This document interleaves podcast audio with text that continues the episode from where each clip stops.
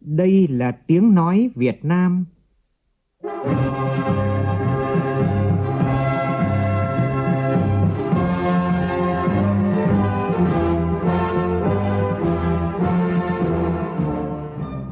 là tiếng nói Việt Nam, phát thanh từ Hà Nội, thủ đô nước Cộng hòa xã hội chủ nghĩa Việt Nam.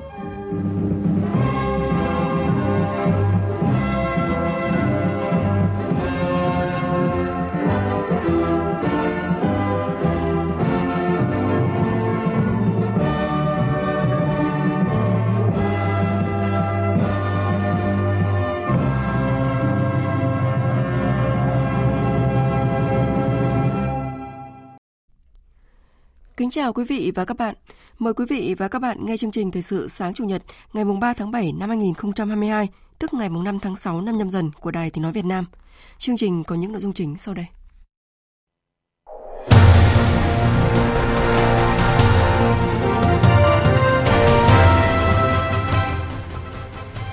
Thủ tướng Phạm Minh Chính yêu cầu Bộ Y tế đôn đốc hỗ trợ các địa phương đẩy nhanh tiêm vaccine phòng COVID-19 Cả nước giải ngân gần 9.000 tỷ đồng vốn vay ưu đãi phục hồi kinh tế theo nghị quyết số 11 của chính phủ.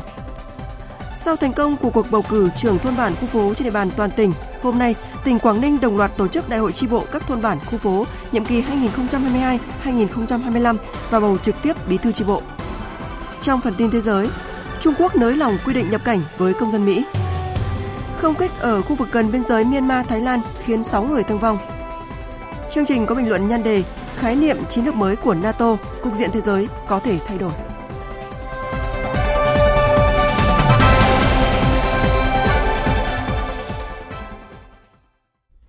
Bây giờ là nội dung chi tiết. Bộ Y tế khẩn trương quyết liệt hơn nữa việc đôn đốc hỗ trợ địa phương đẩy nhanh tiêm vaccine phòng COVID-19, nhất là mũi 3, mũi 4 cho người từ 12 tuổi trở lên, tiêm đủ 2 mũi cho trẻ em từ 5 tuổi đến dưới 12 tuổi – đây là yêu cầu của Thủ tướng Chính phủ Phạm Minh Chính về việc tăng cường công tác phòng chống dịch COVID-19. Trước diễn biến khó lường của dịch COVID-19, nhất là việc xuất hiện biến chủng mới BA5 của virus SARS-CoV-2 và đã xâm nhập vào Việt Nam, làm tăng nguy cơ bùng phát dịch trở lại. Để tăng cường kiểm soát dịch, tạo điều kiện thuận lợi đẩy mạnh phục hồi và phát triển kinh tế xã hội, Thủ tướng Chính phủ yêu cầu Bộ Y tế khẩn trương quyết liệt hơn nữa việc đôn đốc hỗ trợ địa phương đẩy nhanh tiêm vaccine phòng COVID-19, nhất là mũi 3, mũi 4 cho người từ 12 tuổi trở lên, tiêm đủ 2 mũi cho trẻ em từ 5 tuổi đến dưới 12 tuổi theo mục tiêu của chính phủ, Thủ tướng Chính phủ đã đề ra, đảm bảo an toàn khoa học và hiệu quả, bảo đảm cung ứng đầy đủ kịp thời thuốc chữa bệnh, sinh phẩm vật tư, trang thiết bị phục vụ khám chữa bệnh và cho công tác phòng chống dịch trên cả nước – Thủ tướng yêu cầu Chủ tịch UBND các tỉnh, thành phố trực thuộc Trung ương tập trung lãnh đạo chỉ đạo Bộ Y tế đẩy mạnh tiêm vaccine phòng COVID-19 mũi 3, mũi 4 cho người từ 12 tuổi trở lên, tiêm đủ 2 mũi cho trẻ em từ 5 tuổi đến dưới 12 tuổi, theo mục tiêu của Chính phủ, Thủ tướng Chính phủ đã đề ra, bảo đảm an toàn khoa học và hiệu quả, sử dụng kịp thời hiệu quả số vaccine phòng COVID-19 do Bộ Y tế phân bổ, tránh lãng phí, bảo đảm đầy đủ, kịp thời thuốc chữa bệnh, sinh phẩm vật tư, trang thiết bị cho công tác phòng chống dịch và khám chữa bệnh cho nhân dân trên địa bàn. Trong diễn biến liên quan, Bộ Y tế vừa có công văn hỏa tốc gửi 9 bộ gồm Bộ Quốc phòng, Bộ Công an, Bộ Giáo dục và Đào tạo, Bộ Công Thương, Bộ Giao thông Vận tải, Bộ Văn hóa Thể thao và Du lịch, Bộ Lao động Thương binh và Xã hội, Bộ Xây dựng, Bộ Kế hoạch và Đầu tư về việc tăng cường tiêm vaccine phòng COVID-19 cho quân nhân, cán bộ, công chức, viên chức và người lao động. Bộ Y tế đề nghị các bộ vừa nêu tổ chức lễ phát động chiến dịch tiêm vaccine phòng COVID-19 mũi 3, mũi 4 cho cán bộ, công nhân viên ngay trong tuần đầu tháng 7 này. Nhân kỷ niệm 46 năm ngày thành phố Sài Gòn gia định chính thức mang tên Chủ tịch Hồ Chí Minh, ngày 2 tháng 7 năm 1976, ngày 2 tháng 7 năm 2022. Tối qua, ban tổ chức kỷ niệm các ngày lễ lớn thành phố Hồ Chí Minh tổ chức chương trình nghệ thuật đặc sắc với chủ đề Thành phố Hồ Chí Minh rực rỡ tên vàng tại đường đi bộ Nguyễn Huệ, quận 1. Đến dự chương trình có Ủy viên Bộ Chính trị, Bí thư Thành ủy Thành phố Hồ Chí Minh Nguyễn Văn Nên. Phóng viên Minh Thắm thường trú tại Thành phố Hồ Chí Minh đưa tin. Từ Quốc hội khóa 1 năm 1946, các đại biểu miền Nam đã từng đề nghị lên Quốc hội và Chính phủ. Mở đầu chương trình là phóng sự tái hiện lại các cột mốc đáng nhớ của đất nước và của Sài Gòn, thành phố Hồ Chí Minh. Ngày 30 tháng 4 năm 1975, chiến dịch Hồ Chí Minh toàn thắng, miền Nam được giải phóng và ngày 2 tháng 7 năm 1976, Quốc hội đầu tiên của nước Việt Nam quyết định đổi tên nước thành Cộng hòa xã hội chủ nghĩa Việt Nam đồng thời đổi tên thành phố Sài Gòn gia định thành thành phố Hồ Chí Minh. Được mang tên vị lãnh tụ kính yêu của dân tộc là một vinh dự lớn lao của thành phố. Đây vừa là sự ghi nhận tinh thần quật cường, kiên trung của đồng bào và chiến sĩ miền Nam thành đồng Tổ quốc, vừa như một sự khích lệ để chính quyền và nhân dân thành phố phấn đấu nỗ lực dẫn đầu trong công cuộc kiến thiết đất nước, phát triển kinh tế, xây dựng đời sống mới. Chương trình nghệ thuật Thành phố Hồ Chí Minh rực rỡ tên vàng gồm 3 chương, trong đó chương 1 với chủ đề Ký ức thành phố trẻ tái hiện lại một giai đoạn khó khăn của đất nước, của thành phố nhưng vẫn kiên trung lý tưởng cách mạng, bừng lên sức sống trẻ. Chương 2, tự hào thành phố tôi yêu, khắc họa hình ảnh thành phố Hồ Chí Minh là nơi đáng sống, văn minh, hiện đại, nghĩa tình và những định hướng phát triển trong tương lai. Chương trình được khép lại với chương 3, thành phố Hồ Chí Minh tỏa nắng, như lời gửi gắm rằng thành phố Hồ Chí Minh không chỉ đang tìm con đường phát triển kinh tế phù hợp mà còn góp phần quan trọng tạo tiền đề cho quá trình đổi mới của cả nước sau này và công cuộc xây dựng, phát triển thành phố. Thành phố Hồ Chí Minh, người người rực sáng trong mỗi trái tim, trong mỗi ước mơ, trong mỗi cuộc đời ta luôn có Sau thành công của cuộc bầu cử trưởng thôn bản khu phố trên toàn địa bàn trong ngày 5 tháng 6 vừa qua, hôm nay, tỉnh Quảng Ninh đồng loạt tổ chức đại hội tri bộ các thôn bản khu phố nhiệm kỳ 2022-2025 và bầu trực tiếp bí thư tri bộ theo tinh thần dân tin, đảng cử. Phóng viên Trường Giang thường trú tại khu vực Đông Bắc thông tin. Ngày 5 tháng 6 vừa qua, Quảng Ninh tổ chức cuộc bầu cử trưởng thôn, khu phố đồng loạt trong toàn tỉnh. Theo thống kê, tỷ lệ cử tri đại diện hộ gia đình đi bầu đạt hơn 98%, cao hơn so với kỳ bầu cử nhiệm kỳ 2020-2022. Những người trúng cử cũng có tỷ lệ số phiếu đồng thuận cao, phần lớn trên 90%. Thành công của cuộc bầu cử trưởng thôn, bản khu phố là tiền đề vững chắc để các địa phương tại Quảng Ninh đảm bảo công tác nhân sự bầu bí thư tri bộ tại đại hội tới đây với mục tiêu tiếp tục đảm bảo 100% bí thư tri bộ, đồng thời là trưởng thôn, bản khu phố. Ông Nguyễn Đình Võ, đảng viên tri bộ khu 3, phường Hồng Hà, thành phố Hạ Long, một trong những tri bộ có số đảng viên đông nhất trong tỉnh, cho rằng Tôi cho là cái gắn kết giữa bí thư khu trưởng là một, tập trung công việc cho một người, ta triển khai thực hiện nó tập trung thống nhất, nó giúp cho người dân người ta được hưởng lợi hơn.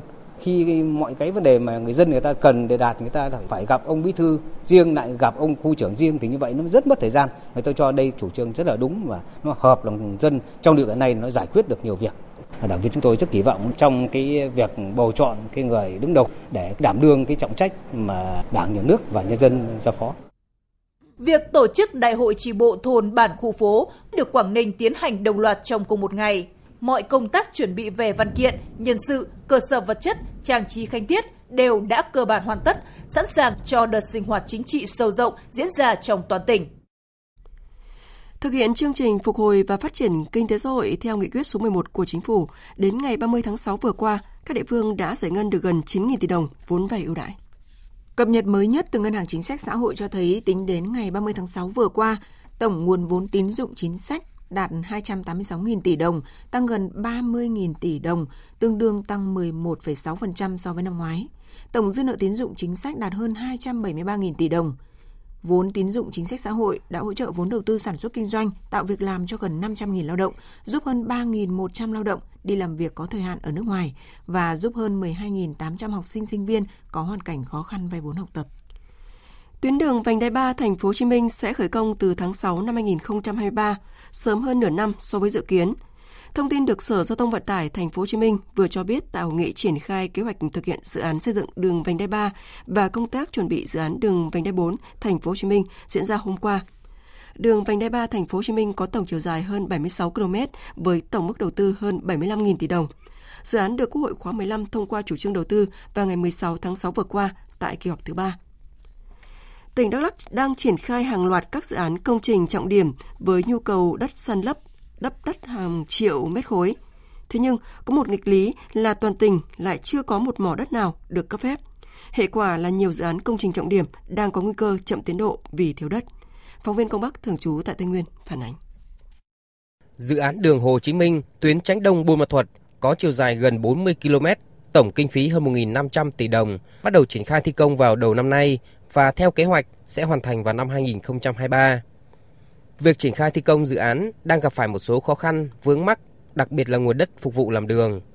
Ông Hoàng Đình Trương, giám đốc công ty An Nguyên, đảm nhận thi công một phần gói thầu số 4 của dự án với chiều dài khoảng 10 km cho biết. Trong thiết kế một triệu khối chứ mà nó thiếu 200 ngàn khối là không có mỏ.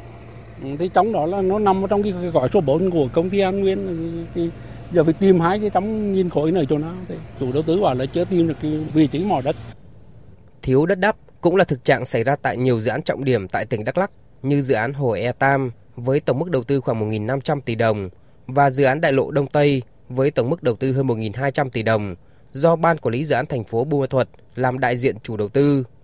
Để gỡ khó về nguồn đất cho các công trình dự án, tháng 2 năm 2022, Sở Tài nguyên và Môi trường đã tham mưu cho Ủy ban Nhân dân tỉnh Đắk Lắk phê duyệt quy hoạch khoáng sản, cập nhật 59 mỏ đất với khối lượng ước tính khoảng 20 triệu mét khối, cơ bản đáp ứng được các dự án, công trình. Tuy nhiên, quy trình thời gian để cấp phép một bò đất cần 7 đến 8 tháng, một số dự án có thể bị chậm tiến độ. Ở khía cạnh khác, ông Trần Đình Nhuận, Giám đốc Sở Tài nguyên và Môi trường tỉnh Đắk Lắk cho biết, vướng mắc trong khai thác đất phục vụ các công trình, dự án còn do bất cập của cơ chế, chính sách. Đây thì theo khoản 3 điều 62 của luật đất đai đấy thì nhà nước thu hồi đất thuộc khoáng sản nhưng lại trừ cái vật liệu thông thường có nghĩa là đất đắp cát đá sỏi thì lại cơ chế là phải thỏa thuận. Thế và trong trường hợp này, nếu mà nhà nước thu hồi, thực hiện cái cấp phép thăm dò để thực hiện đầu tư công, thì lại phải ngay từ cái khâu chuẩn bị đầu tư, thì phải xác định là nó là một cái thiết kế cơ sở của công trình đầu tư công. Thì chúng ta phải có một cơ sở pháp lý để thu hồi theo cái khoản 3 điều 62.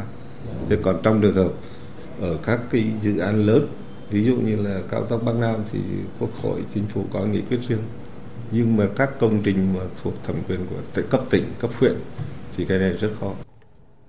Việc thiếu đất san lấp đang khiến cho nhiều dự án, công trình trọng điểm tại Đắk Lắk có nguy cơ bị chậm tiến độ. Tuần hàng Việt Nam đang diễn ra tại trung tâm Myeong thuộc, thuộc tỉnh Samata, Nhật Bản. Thông qua chương trình, nhiều sản phẩm chất lượng cao đã được giới thiệu đến người tiêu dùng tại Nhật Bản, qua đó thúc đẩy đưa hàng hóa Việt Nam vào hệ thống bán lẻ của nước này. Cùng với hoạt động xúc tiến thương mại ở thị trường nước ngoài, Thương vụ Đại sứ quán Việt Nam tại Anh đã phối hợp với tập đoàn EU Tech tổ chức sự kiện gặp gỡ Việt Nam tại thành phố Nottingham thuộc vùng Midland nước Anh nhằm quảng bá sản phẩm Việt Nam và thúc đẩy cơ hội hợp tác thương mại đầu tư giữa các địa phương Việt Nam và Nottingham.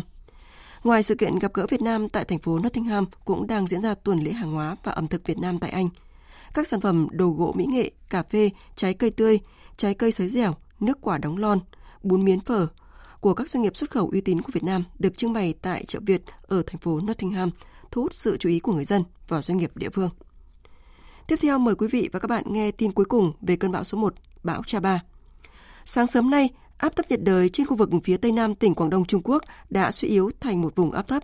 Hồi 4 giờ, vị trí tâm vùng áp thấp ở vào khoảng 23,1 độ Vĩ Bắc, 110,4 độ Kinh Đông, trên khu vực phía nam tỉnh Quảng Tây Trung Quốc – Sức gió mạnh nhất ở vùng trung tâm vùng áp thấp giảm xuống dưới cấp 6, tức là dưới 39 km một giờ. Dự báo trong 12 giờ tới, vùng áp thấp di chuyển theo hướng Bắc Tây Bắc suy yếu và tan dần. Bão số 1 hay còn được gọi là bão Cha Ba trước đó đã đổ bộ vào Hồng Kông Trung Quốc gây mưa lớn và gió mạnh. Một tàu chở hàng đã gãy đôi ngoài khơi trong sáng qua, ít nhất 3 người đã được cứu và 27 người hiện vẫn đang mất tích.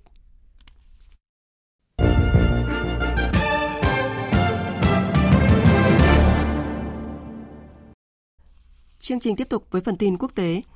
Tổng thống Uzbekistan đã ban bố tình trạng khẩn cấp ở Karapakstan từ hôm qua đến ngày 2 tháng 8 sau khi bạo loạn xảy ra liên quan đến sửa đổi hiến pháp của nước Cộng hòa. Phóng viên Đài tiếng nói Việt Nam, thường trú tại Liên bang Nga đưa tin. Trong khoảng thời gian này, việc bảo vệ trật tự công cộng và các công trình đảm bảo cuộc sống đang được tăng cường, việc di chuyển bằng phương tiện giao thông công cộng bị hạn chế và bất kỳ sự kiện công cộng nào đều bị cấm. Sau tình hình bất ổn trong khu vực, Tổng thống Mirziyoyev quyết định không thực hiện những thay đổi đối với hiến pháp liên quan đến địa vị của Karakhan Pakistan. Nghị viện đã quyết định tổ chức một cuộc thảo luận toàn quốc về dự luật sửa đổi hiến pháp của Uzbekistan cho đến hết ngày 4 tháng 7. Hạ viện và Thượng viện của cơ quan lập pháp sau đó sẽ xác định ngày tổ chức trưng cầu ý dân. Tuyên bố chủ quyền của Karakan, Pakistan được thông qua vào năm 1990. Vào đầu năm 1993, một thỏa thuận liên quốc gia đã được ký kết Theo đó, Cộng hòa Karakan Pakistan trở thành một phần của Cộng hòa Uzbekistan, khu vực tự trị rộng hơn 1 phần 3 lãnh thổ của đất nước nhưng chưa đến 2 triệu người sống ở đây. Ba người thiệt mạng và ba người khác bị thương khi một máy bay chiến đấu của Myanmar ném bom vào một ngôi làng cách biên giới Thái Lan chỉ khoảng 400 mét vào đêm ngày 1 tháng 7 vừa qua. Phóng viên Ngọc Diệp và Đặng Tuyên, thường trú tại Thái Lan, thông tin. Cả ba nạn nhân thiệt mạng đều mang theo giấy tờ tùy thân do chính quyền Thái Lan cấp.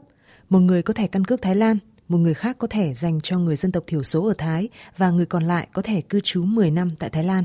Quân đội Myanmar được cho là đã sử dụng máy bay phản lực MiG-29 để ném bom một đồn quân sự của nhóm phiến quân Karen trong làng, nhưng quả bom đã đáp xuống ngôi nhà của trưởng làng, khiến những người đang dùng bữa trong nhà bị thiệt mạng hoặc bị thương.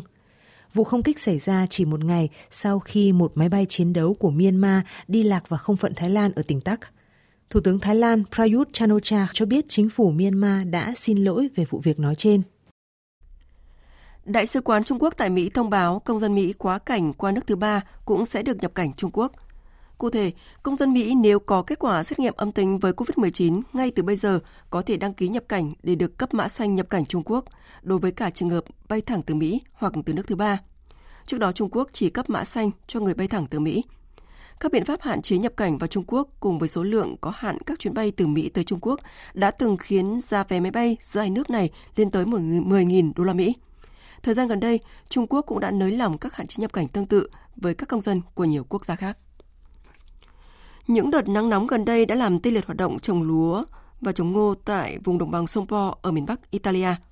Thiếu mưa đã trở thành thảm họa đối với mùa màng ở miền Bắc Italia và giờ đây biển Adriatic đang làm tăng độ mặn của nguồn lợi thủy sản trong chính khu vực. Mực nước tại sông Po hiện giảm hơn 80% so với cùng kỳ hàng năm. Khô hạn còn kéo theo tình trạng xâm nhập mặn gia tăng ở các dòng sông, trong đó nước biển tại sông Po đã vào sâu kỷ lục 30,6 km tính từ cửa biển. Trong khi đó, Ấn Độ cho biết số người thiệt mạng trong vụ lở đất nghiêm trọng xảy ra ngày 30 tháng 6 vừa qua ở bang Manipur, miền đông bắc nước này đã tăng lên 27 người. Hiện nhà chức trách Ấn Độ đang tiếp tục triển khai hoạt động tìm kiếm gần 40 người mất tích. Thủ hiến bang Manipur Biren Singh cho biết trận lở đất là sự cố nghiêm trọng nhất trong lịch sử bang này, điều kiện thời tiết xấu đang cản trở hoạt động cứu hộ. Sau 2 năm tạm hoãn do dịch COVID-19, Anime Expo, một trong những triển lãm hoạt hình lớn nhất thế giới, đã chính thức trở lại với người hâm mộ tại thành phố Los Angeles của Mỹ. Biên tập viên Thu Hoài thông tin. Sau 2 năm bị gián đoạn do đại dịch COVID-19, người hâm mộ lại một lần nữa được đắm mình trong không gian của những bộ phim yêu thích, hóa trang thành các nhân vật trong phim và trải nghiệm những trò chơi điện tử dựa trên các bộ phim hoạt hình của Nhật Bản. Đối với họ, Anime Expo không chỉ thỏa mãn đam mê mà còn mang lại một chút nghỉ ngơi, thư giãn sau những bộn bề khó khăn của hai năm vừa qua. Hóa trang thành các nhân vật trong Final Fantasy, vợ chồng chị Eleni chia sẻ. Chúng tôi đã có em bé trong thời gian đại dịch. Giờ là lúc nghỉ ngơi một chút và quay lại với đam mê của chính mình. Chúng tôi đến đây để cùng chia sẻ đam mê trong thế giới anime. Anime Expo diễn ra từ ngày mùng 1 đến mùng 4 tháng 7 và các nhà tổ chức ước tính sẽ có tới 100.000 người từ khắp nơi trên thế giới tới Los Angeles để tham gia sự kiện này. Hàng nghìn người đã xếp hàng hàng giờ đồng hồ để có được một vị trí đẹp nhất trong triển lãm. Đó là một thế giới tưởng tượng, tôi thích điều đó, bởi khi bạn căng thẳng bạn cần cái gì đó để hòa mình vào, và đó chính là anime. Vừa rồi là phần tin thời sự trong nước và quốc tế, tiếp theo là thời lượng dành cho tin thể thao.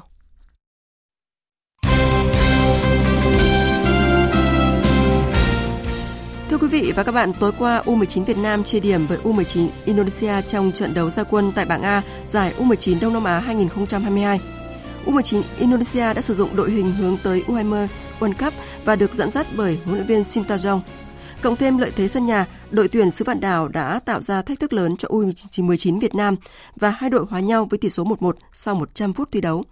Phát biểu trong cuộc họp báo sau trận đấu, huấn luyện viên Đinh Thế Nam thừa nhận yếu tố tâm lý đã khiến các cầu thủ U19 Việt Nam không thể có trận gia quân như ý muốn. Khán giả ờ, của Indo rất là rất là cuồng nhiệt. Tôi cũng đã xác định và nói chuyện với các cháu nhưng rõ ràng khi nói chuyện thì là, là một điều đơn giản.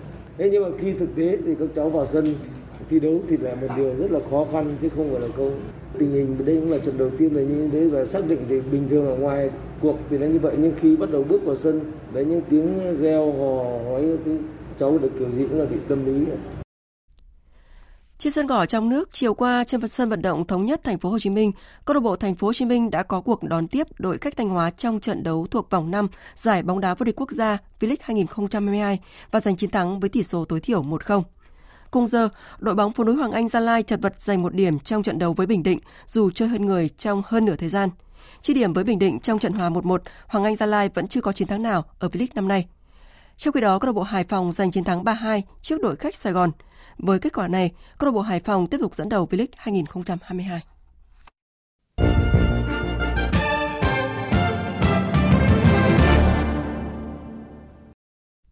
Quý vị và các bạn đang nghe chương trình Thời sự sáng của Đài Tiếng Nói Việt Nam.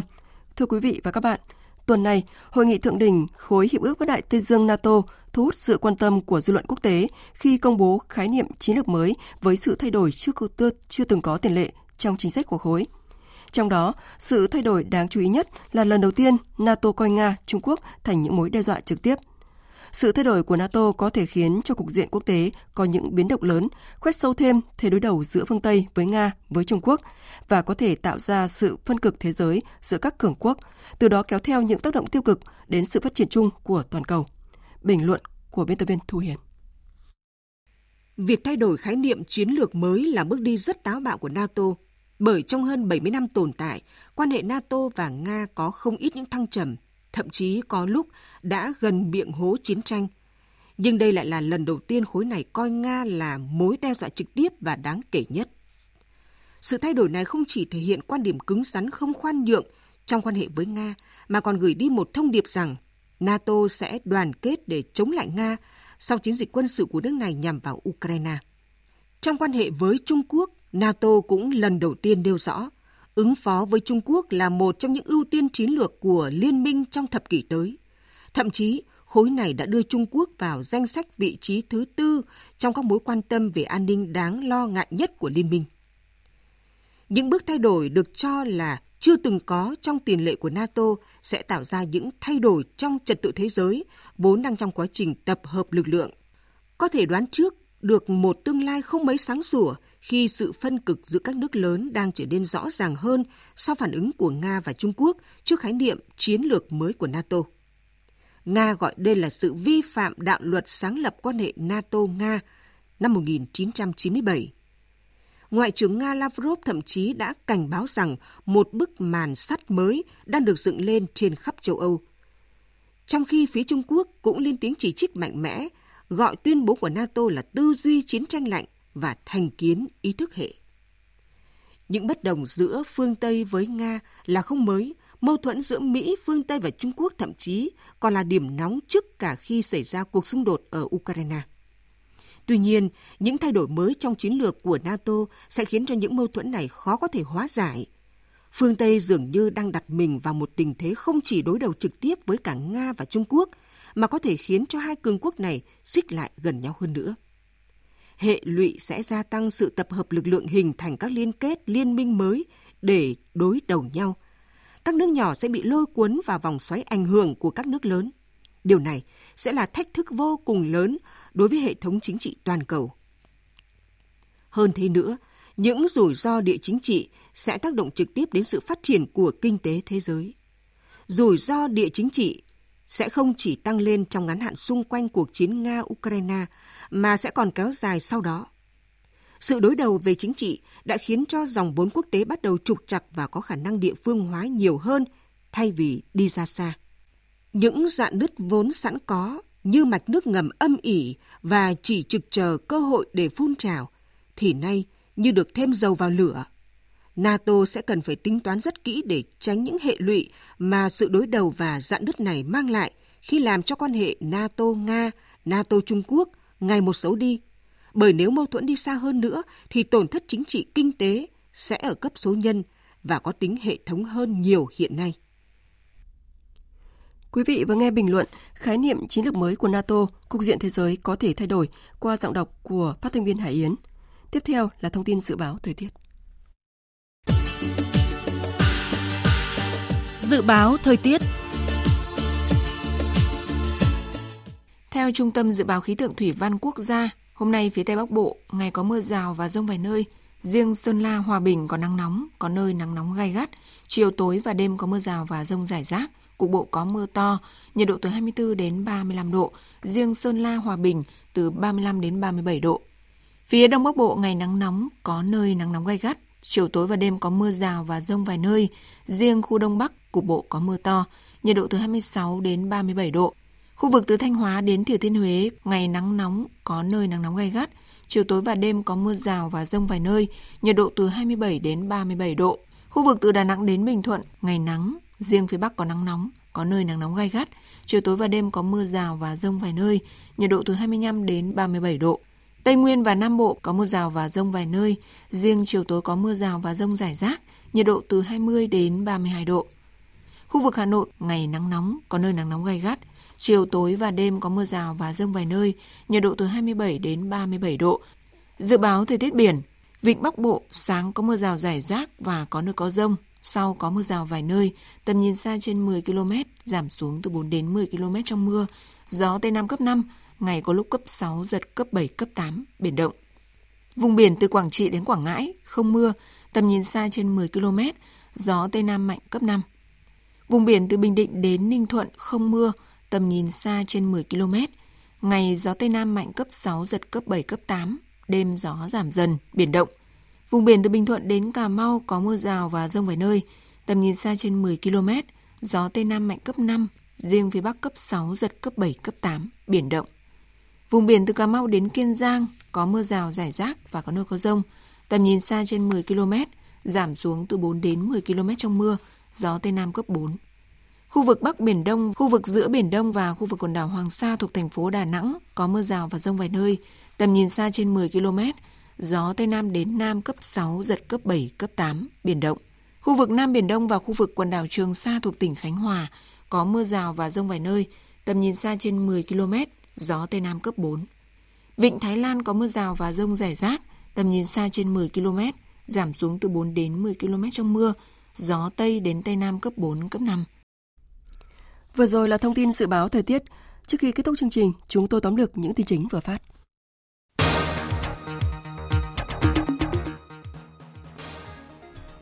Bộ Y tế khẩn trương quyết liệt hơn nữa việc đôn đốc hỗ trợ địa phương đẩy nhanh tiêm vaccine phòng COVID-19, nhất là mũi 3, mũi 4 cho người từ 12 tuổi trở lên, tiêm đủ 2 mũi cho trẻ em từ 5 đến dưới 12 tuổi. Đây là yêu cầu của Thủ tướng Chính phủ Phạm Minh Chính về việc tăng cường công tác phòng chống dịch COVID-19. Gần 9.000 tỷ đồng là tổng số tiền cả nước giải ngân vốn vay ưu đãi của kinh tế xã hội theo nghị quyết số 11 của chính phủ. Công dân Mỹ sẽ được nhập cảnh Trung Quốc nếu có cảnh qua nước thứ ba. Các biện pháp hạn chế nhập cảnh vào Trung Quốc cùng với số lượng có hạn các chuyến bay từ Mỹ tới Trung Quốc từng khiến giá vé giữa hai nước này lên tới 10.000 đô la Mỹ. Ba người thiệt mạng và ba người khác bị thương khi một máy bay chiến đấu của Myanmar ném bom vào một ngôi làng cách biên giới Thái Lan chỉ 400 mét vào đêm 1 tháng 7 vừa qua. Thủ tướng Thái Lan cho biết chính phủ Myanmar đã xin lỗi về vụ việc này.